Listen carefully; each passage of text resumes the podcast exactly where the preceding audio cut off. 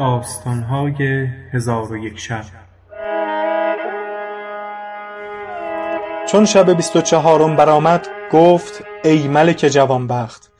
چون جده این سخن بشنید در خشم شد و به خادم گفت مگر پسر مرا به دکه تباخان برده ای؟ خادمک هراس کرده ماجرا پوشیده داشت و گفت به دکان نرفتیم ولی از دکان در گذشتیم. عجیب گفت به خدا سوگند به دکان اندر شدیم و خوردنی خوردیم و عام بهتر از طعام تو بود. جده عجیب برخواست ماجرا به شمس الدین باز گفت. شمس الدین خادمک حاضر آورده با او گفت عجیب را از بهر چه به دکان و تباخ بردی؟ خادم از بیم خواجه گفت حاشا که من چنین کار کنم. عجیب گفت به خدا سوگند دروغ میگوید. به دکان تباخ رفته حب الرمان را خوردیم و سی شدیم.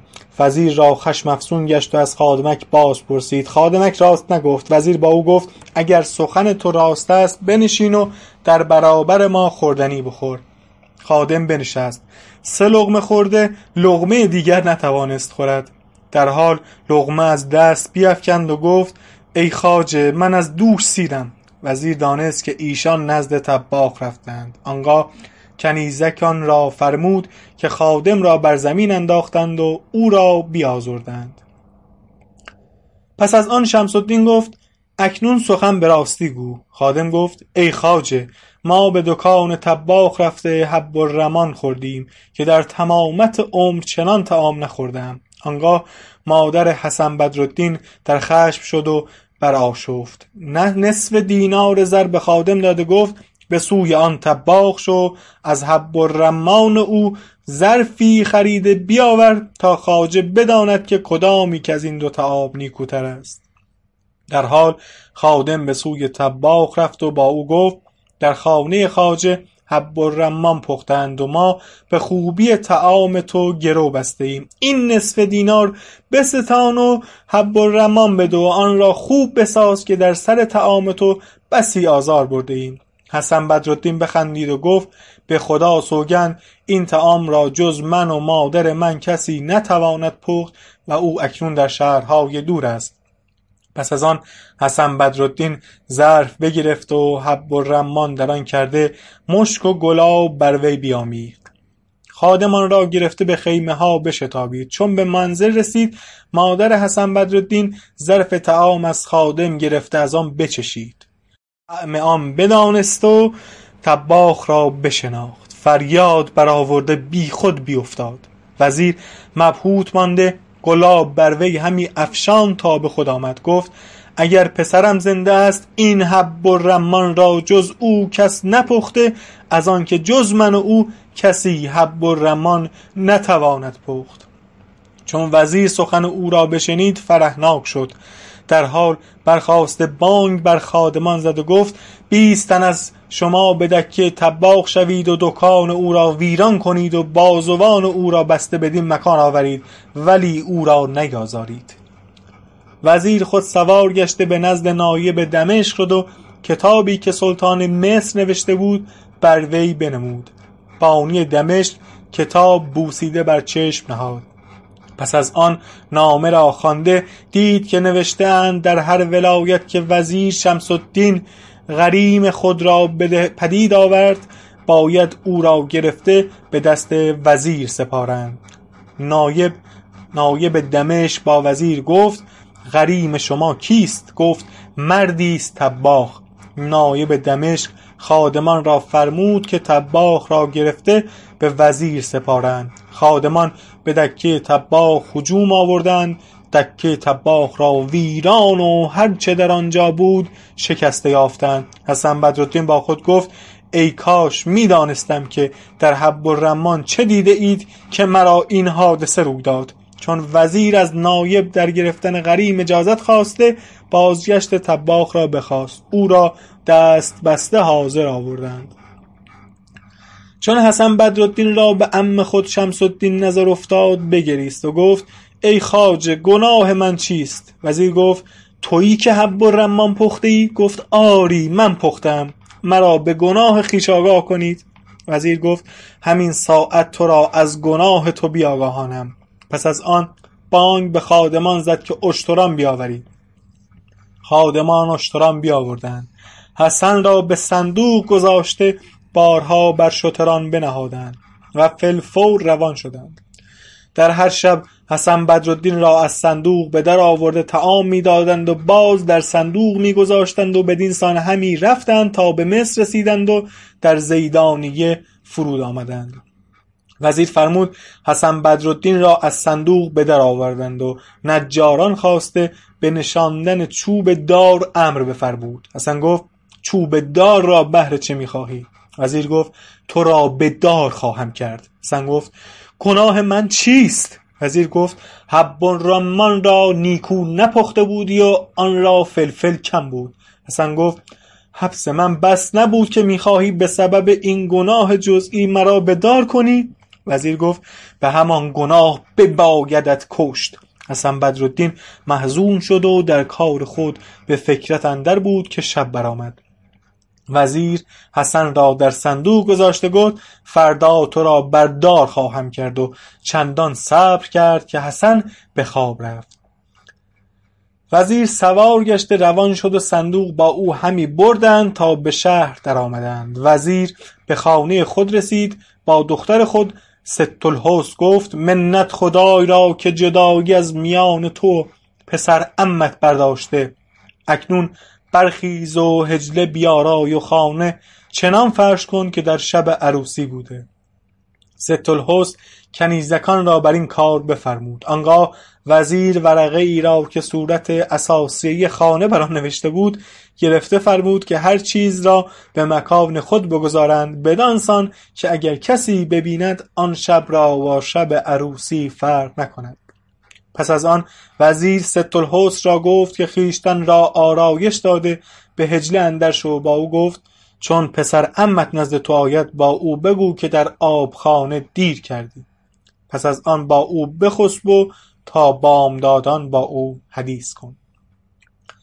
پس از آن شمس الدین حسن بدرالدین را از صندوق به در آورده بند از او برداشته جامه های او برکند و پیراهنی بلند که در هنگام خواب می پوشید بپوشانید و با همه این کارها بدرالدین در خواب بود. پس از آن از خواب بیدار گشت و خیشتن را در دهلیزی یافت روشن. با خود گفت یا رب این خواب است یا بیداری؟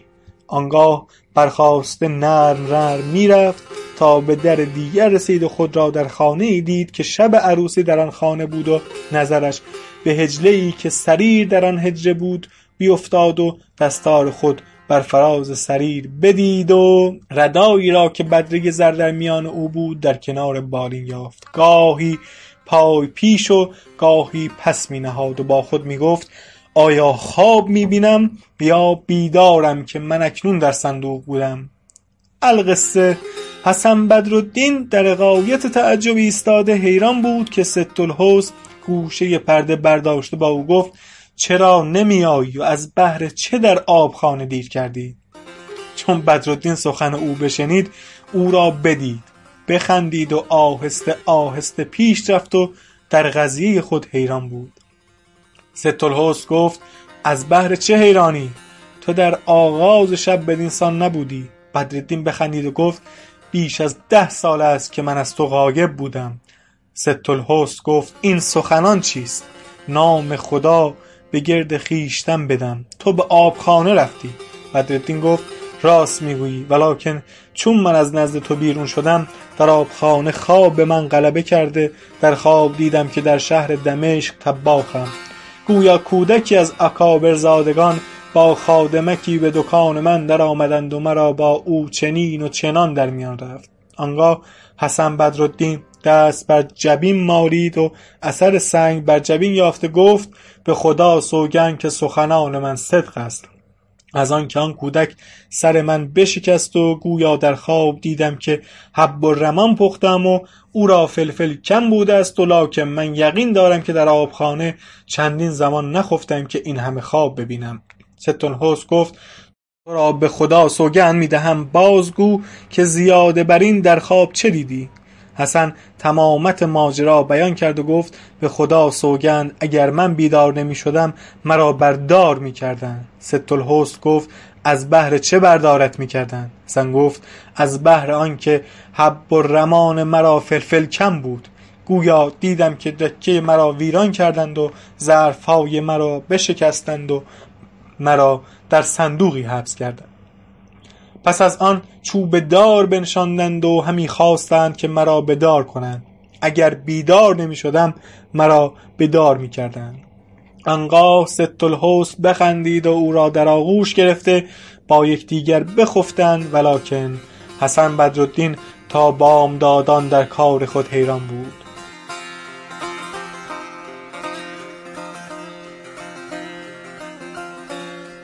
الصباح شمس الدین وزیر نزد حسن بدرالدین شده، او را سلام داد. حسن را چون چشم بر او افتاد گفت تو نه آنی که مرا به جرم ناپسند افتادن حب الرمان بازوان بسته به صندوق اندر کردی و همی خواستی مرا بردار کنی؟ وزیر گفت ای فرزند، حق آشکار شد و راز پوشیده هویدا گشت. تو پسر برادر منی و من این کارها نکردم مگر از بهر آنکه بدانم که در شب عروسی نزد دختر من تو بودی یا نه. چون تو را دیدم که خانه و دستار و ردای خود شناختی، دانستم که تو پسر برادر منی و اکنون بدان که من مادرت را از بصره آوردم. پس از آن وزیر او را در آغوش گرفته بگریست و حسن نیز گریان شد. بعد وزیر فرمود عجیب را حاضر آوردند. حسن بدرالدین او را بدید گفت همین است آنکه سنگ بر جبین من زد. وزیر گفت این پسر توست. آنگاه حسن بدرالدین او را در آغوش گرفته گفت منم که دیده به دیدار دوست کردم باز، چه شکر گویمت ای پادشاه بنده نواز. امید قد تو می داشتم ز بخت بلند، نسیم زلف تو می خواستم ز عمر دراز. آنگاه مادر حسن پیش آمد خود را بر وی انداخت، این دو بیت بخواند روز هجران و شب فرقت یار آخر شد، زدم این فال و گذشت اختر و کار آخر شد. آن پریشانی شبهای دراز و غم دل همه در سایه گیسوی نگار آخر شد. پس از آن مادر حسن ماجرای خود با پسر باز گفت و شکر پروردگار به جا آوردند. وزیر نزد سلطان رفته تمامت قصه بر وی فرو خواند. سلطان را عجب آمد و فرمود که این حکایت بنویسند و در خزانه نگاه دارند. پس از آن شمس الدین وزیر با پسر برادر و سایر پیوندان در عیش و نوش به سر می بردند تا آنکه بر همزنندی لذات و پراکنده کننده جماعات بر ایشان بتاخت. چون جعفر برمکی وزیر برمکی حکایت به انجام رسانید، خلیفه هارون الرشید گفت ای جعفر، طرف حدیثی گفتی و خوش حکایت راندی. آنگاه خلیفه کنیزکی از خاصان خود بر آن جوان که زن خود را کشته بود بداد و او را شغلی سپرد.